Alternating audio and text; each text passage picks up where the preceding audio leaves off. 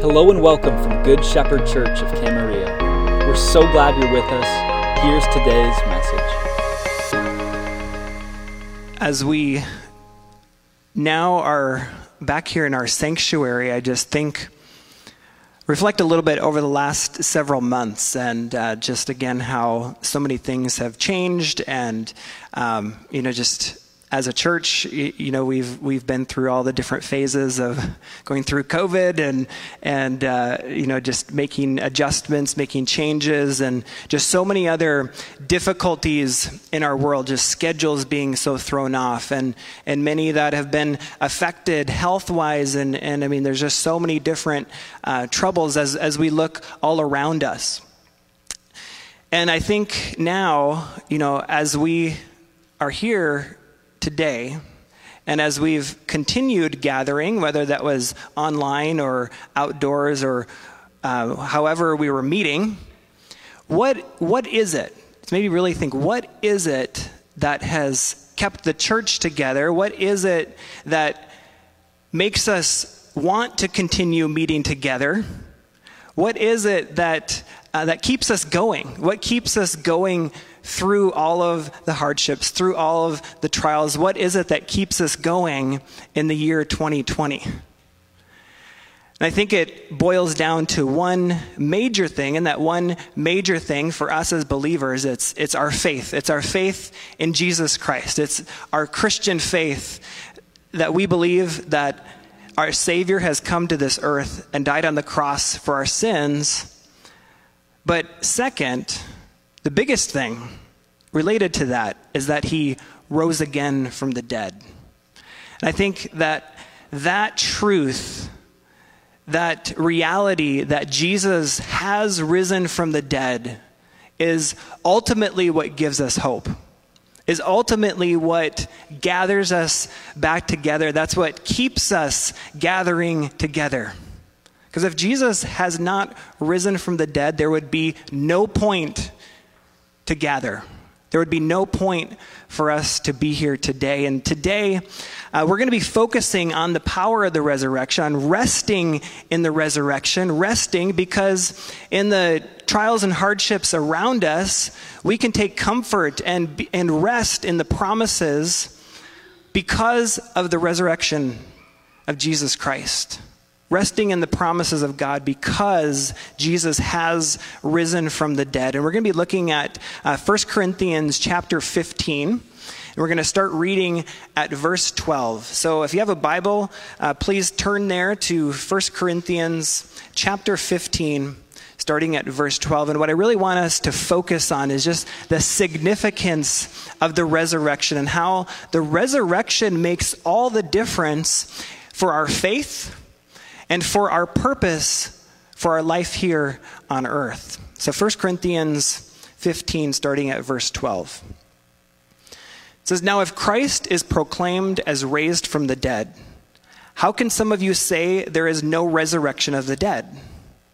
But if there is no resurrection of the dead, then not even Christ has been raised. And if Christ has not been raised, then our preaching is in vain and your faith is in vain. We are even found to be misrepresenting God because we testified about God that he raised Christ, whom he did not raise, if it is true that the dead are not raised. For if the dead are not raised, not even Christ has been raised.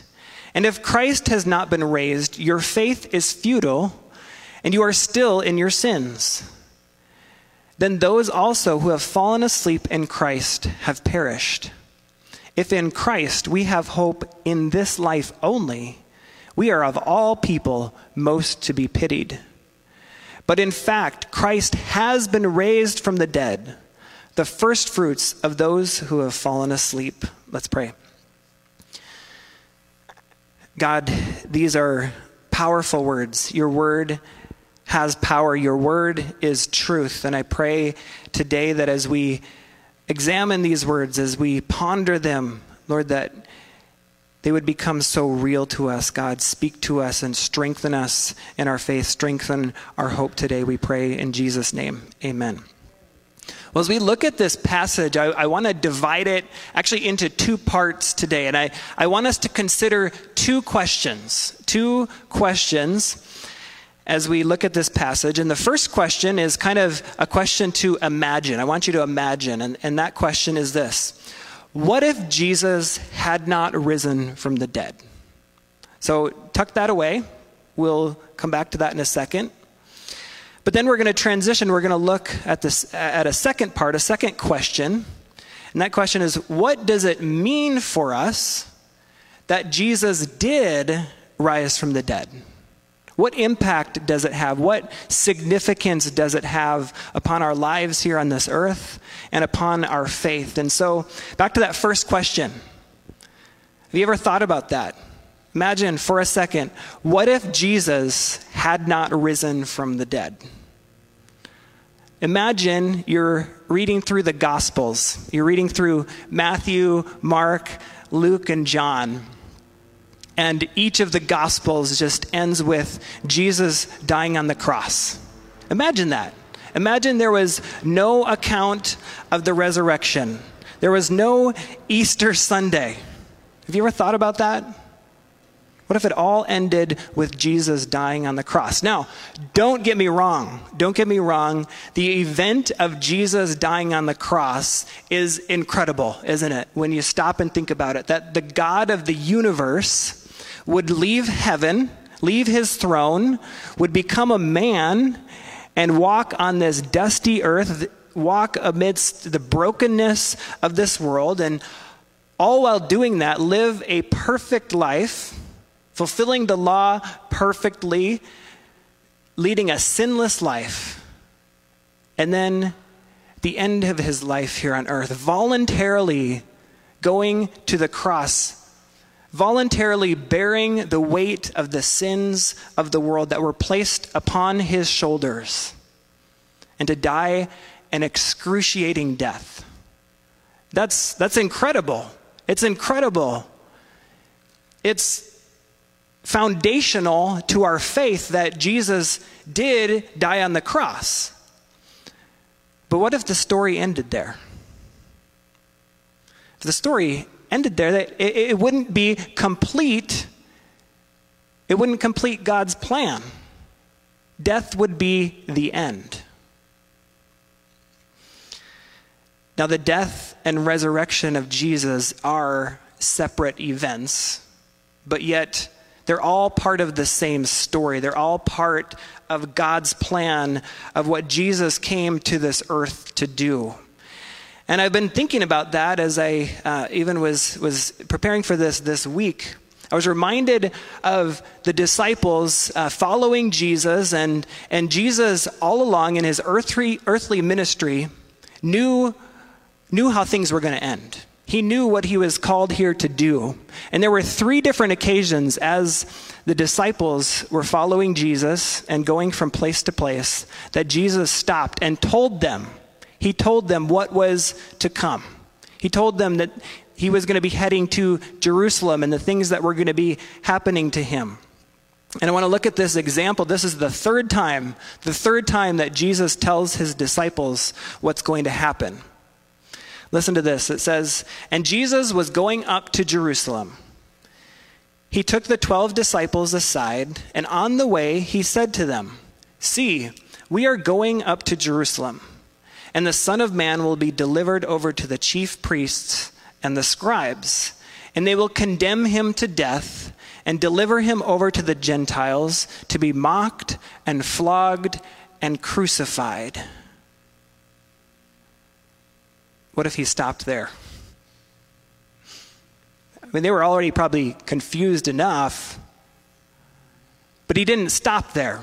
He continued. He said, and he will be raised on the third day. He knew that was all part of the plan. Whether they heard it, whether they understood it, whether it registered or not, this was all part of fulfilling God's plan. So, back to that question what if the resurrection hadn't happened? Well, Paul, in these verses in 1 Corinthians 15, gives several answers to that question. Now we have to understand about some of the believers in, uh, in the city of Corinth. They did not believe that believers in Jesus, they did not believe that their bodies would be one day resurrected. We don't know all the reasons why they believed that, but it's supposed that they were influenced by Greek philosophy, which really emphasized um, the spiritual side of things in the afterlife, but not the physical bodies being resurrected. But the bottom line is that many of the Christians in Corinth believed that we lived forever, but they did not believe that our bodies would be resurrected. And Paul points out here that there is a major problem with that belief. Look at what he says.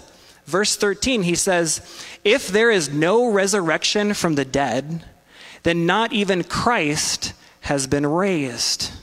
And then we start to see some of the answers to that question as you've been pondering it. What if Jesus had not been raised? Verse 14, he says, And if Christ has not been raised, then our preaching is in vain and your faith is in vain. Do you hear what he's saying? If Jesus hasn't risen from the dead, then all the preaching that he's done, all the preaching that all the apostles had done, and for us, looking back over the centuries of the church, all the preaching over all of those centuries is pointless. Ultimately, the message of Christianity makes no sense without the resurrection. If Jesus had not been raised, he goes even further and he says, Your faith is pointless. Wow. Then it gets even worse.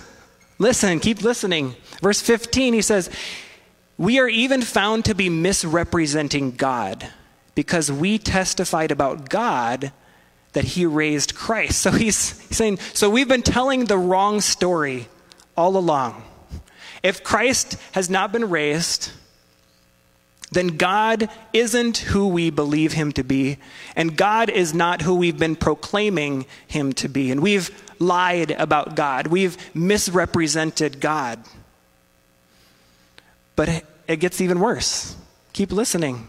Verse 17 it says, If Christ has not been raised, your faith is futile, and you are still in your sins. Wow. worse and worse, isn't it?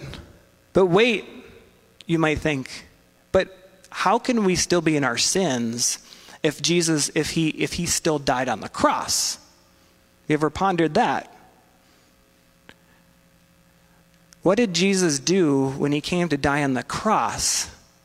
On the cross, he took the punishment for our sins. He took the pay, took on the payment for our sins. Because sin had separated us from God, and, and somebody had to, to make that payment, to make that sacrifice. And that's what Jesus did on the cross. And it's very key, it's very important, and it's foundational. But what happened with the resurrection? When Jesus rose from the dead, what did he do with sin? He defeated sin and defeated death once and for all when he showed his power and his majesty and his power and authority over sin and over death. But if Christ has not been raised, then we're still dead in our sins. Verse 18, this is a grim picture. He says, Then those who have fallen asleep in Christ, and he's talking about those who have passed from this life. If Christ has not been raised, then those who have fallen asleep in this life have perished. They have died in their sins. But here's the saddest part. Listen to this, verse 19. If in Christ we have hope in this life only, we are of all people most to be pitied. That's the ultimate. Wow. If Christ has not been raised, then what's the point? Then we've been lied to all along, then this Christian faith thing is, is just all a big hoax. I had a chance just yesterday to, to visit with someone, uh, met a new friend, a farmer just outside of town here. And uh, as we visited, uh, we talked about his work on the farm, and, and uh, God kind of opened up the door to some spiritual conversations, to talking about more meaningful things. And I was able to ask him what, uh, you know, if he had any spiritual beliefs. And as he thought about it, he, he said, You know, the biggest thing that I want to do in life, the thing that's most important to me in this life, is to make this earth a better place. Which is, is a great thing, right? When you stop to think about that, I mean, don't we all want to contribute something uh, to this earth? And has God not made us all stewards of, of this place where we live and to take care of what He's given us? He has. And he continued to share, and he said, oh, I just have this longing. I just have this longing to see this earth be perfect. I said, Wow, that's, that's a really great longing. And I said, You know what? That's how God intended it. That's how God created this earth. He created it perfect. Adam and Eve at the very beginning, they were, they were perfect. They were in this perfect world. And, and guess what? Even work, even the work that God called, called them to do, was not work to them. Imagine doing work in a perfect way, in a perfect world where nothing gets broken. Imagine farming where there's just no weeds and everything just grows perfectly and, and, the weather is ideal. And I said, that's how God really actually intends it. He said, Well, I feel like my calling is to help make the earth like that.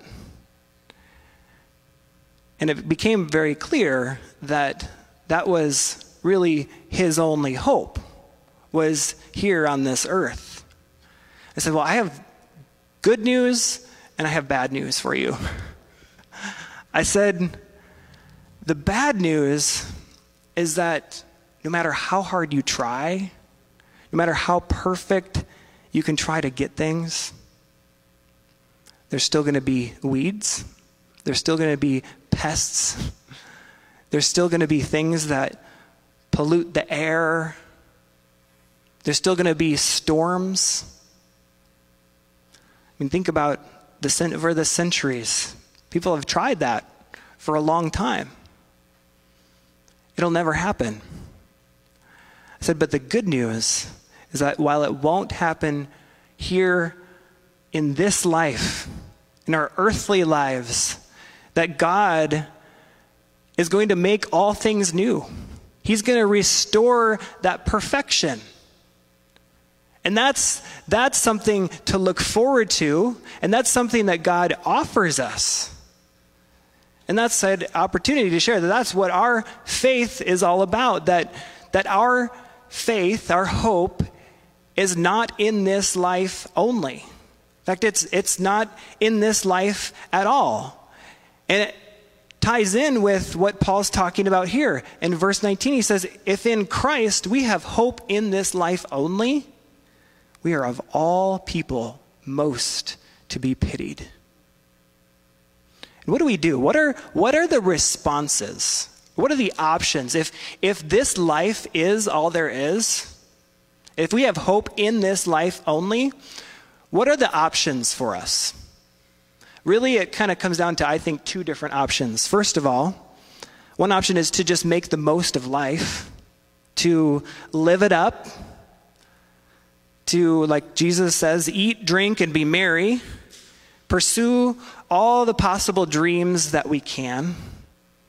Pursue whatever is going to make us most happy in this life, and we seek to be as healthy as possible so that we can live as long as we possibly can. And in the process, we're going to avoid danger as much as possible because it could possibly shorten, danger could shorten our lifespan. Life then becomes primarily about the here and now. It becomes about seeking happiness in the things of this world. And then, whatever happiness you know now is, is all the happiness that you'll ever know and you'll ever experience. That's one option. To just make, make the most of this life. It's not a bad option, but if, because if this life is all there is, I'm, I'm going to do my best. The second option is that we live in despair. You start to think, what, well, what's the point? What's the point of even living? If this life is all there is, and if I'm just going to die, then what's my purpose? You have no motivation in life, nothing to look forward to, no hope in the future. And here's the thing about that is if there's no point in this life, then all the things, all the measures that have been put in place over the last several months with COVID can just be thrown out the window. Because what does it matter? What does it matter then if people get sick and die? The election coming up. Who cares about the election if this life is all there is? It doesn't matter. Nothing matters. And people without hope are going to find themselves in one of those two categories either living life to the full just because when I got one shot, I'm going to give it all I have, or to throw up their hands and say, What's the point in life altogether? And for Christians, if Christ has not been raised, then we can just throw our faith out the window. Then our mindset becomes, you know, if my Christian faith helps me have a better life, if it makes me happier here on this earth, then, then great. But if not, if it's an inconvenience, and let me tell you, in the days that we're living, it's not easy. It's not easy to be a Christian. So if this life is all there is, then wow, I'm done. I'm done being a Christian. But it's different for those that have hope in Jesus Christ because of the resurrection. And Paul leaves no question about it. Look at verse 20. He brings it back to focus. He says, But in fact, in fact, Christ has been risen from the dead. I want you to back up with me in 1 Corinthians 15 to verse, starting at verse 3. Listen to this powerful testimony. I'd like to argue that the, the testimony, the firsthand testimony of those that met Jesus Christ, met the risen Lord Jesus Christ, becomes one of the most powerful evidences that Jesus has indeed risen from the dead. Listen to what it says. For I delivered to you as of first importance what I also received that Christ died for our sins in accordance with the Scriptures, that he was buried that he was raised on the third day in accordance with the scriptures, and that he appeared to Cephas, then to the twelve. Then he appeared to more than 500 brothers at one time, most of whom are still alive, though some have fallen asleep.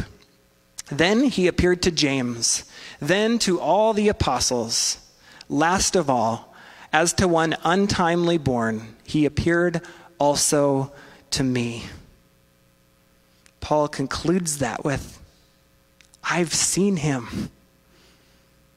Paul saw Jesus on the road to Damascus and it changed his life forever. Paul was on his way to persecute Christians, but Jesus met him on the road. He came to believe in Jesus, and it changed the whole course of his life. He then became a proclaimer of the message of Jesus Christ that Jesus has died on the cross for our sins and risen from the dead. So, what does that mean? What does that mean for each one of us? This is what I want to conclude with today. What does it mean for us that Jesus did, in fact, rise from the dead? How does it impact us? How does it affect our faith? How does it affect our daily life? I want to offer uh, three, three things here of how it impacts us. First, we have confidence for our faith. Who else can say that our God is alive? Charles Spurgeon once said if Jesus rose, then this gospel is what it professes to be. If he rose not from the dead, then it is all deceit and delusion.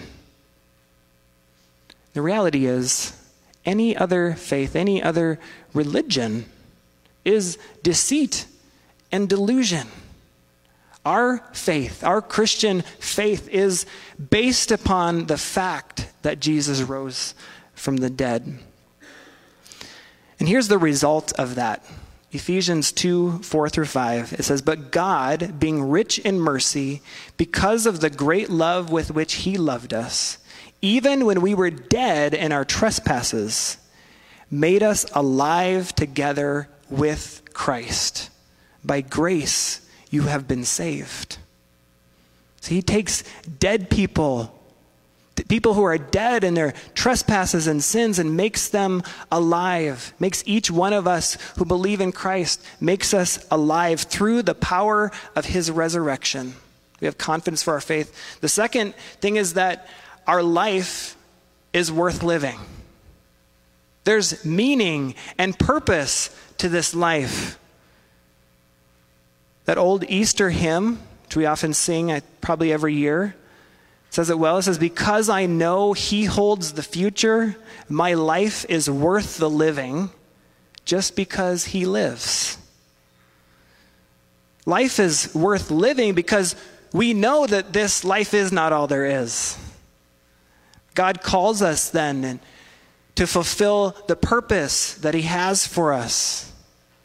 We are his workmanship, it says, cre- created in Christ Jesus to do good works which God prepared in advance for us to do, that God had planned ahead of time. Because Jesus has risen from the dead, no matter how hard this life becomes, no matter what trials or hardships we face, we have hope that this life is just temporary that these trials and these hardships are just temporary. Josh McDowell says No matter how devastating our struggles, our disappointments, or our troubles are, they're only temporary. No matter what happens to you, no matter the depth of tragedy or pain that you face, no matter how death stalks you and your loved ones, the resurrection promises you a future of immeasurable good.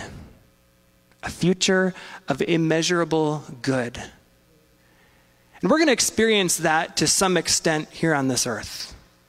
God's goodness and faithfulness is, is always there with us.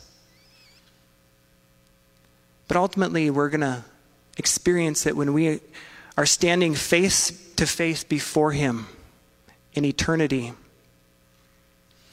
Third, and finally, and I'll close with this, is that we then have hope for the future.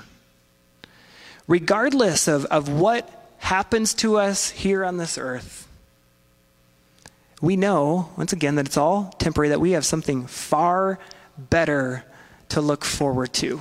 Something far better. Everything here is, is just temporary, it's fleeting, but yet that gives us endurance, it gives us strength. It does not cause us to lose heart, it keeps us going. And in closing today, what I want us to do is I, I have some verses here up on the screen from 1 Corinthians 4. Three verses that we're going to read together. And as we read this, I want this to be the promise that sticks out in your mind of something that you are saying to yourself from God's word. Starting at verse 16, let's read it together. It says, So we do not lose heart. Though our outer self is wasting away, our inner self is being renewed day by day. For this light and momentary affliction is preparing us for an eternal weight of glory beyond all comparison as we look not to the things that are seen, but to the things that are unseen. For the things that are seen are transient, but the things that are unseen are eternal. You know what verse comes right after that? Listen to this. It says, For we know that if the tent that is our earthly home is destroyed, we have a building from God, a house not made with hands, eternal in the heavens. Whatever happens, whatever happens with this election, or whatever happens after the election, whatever happens with COVID as the year goes on, whatever happens with your health, whatever tragedies you face, our earthly tent here is destroyed.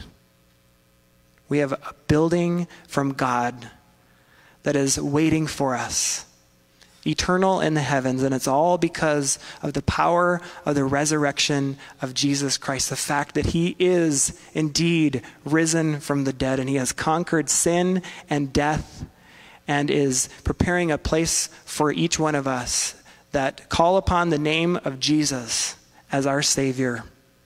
May that give us strength as we continue on in these days ahead, as we continue through this year together. Let's pray.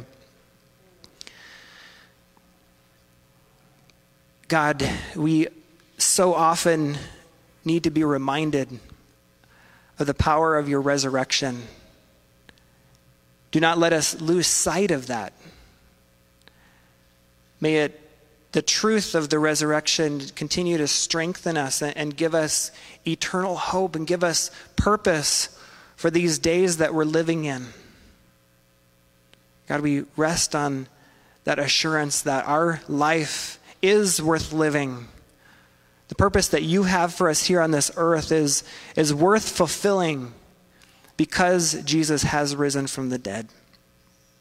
May that be our strength as we go here today. We pray in Jesus' name. Amen.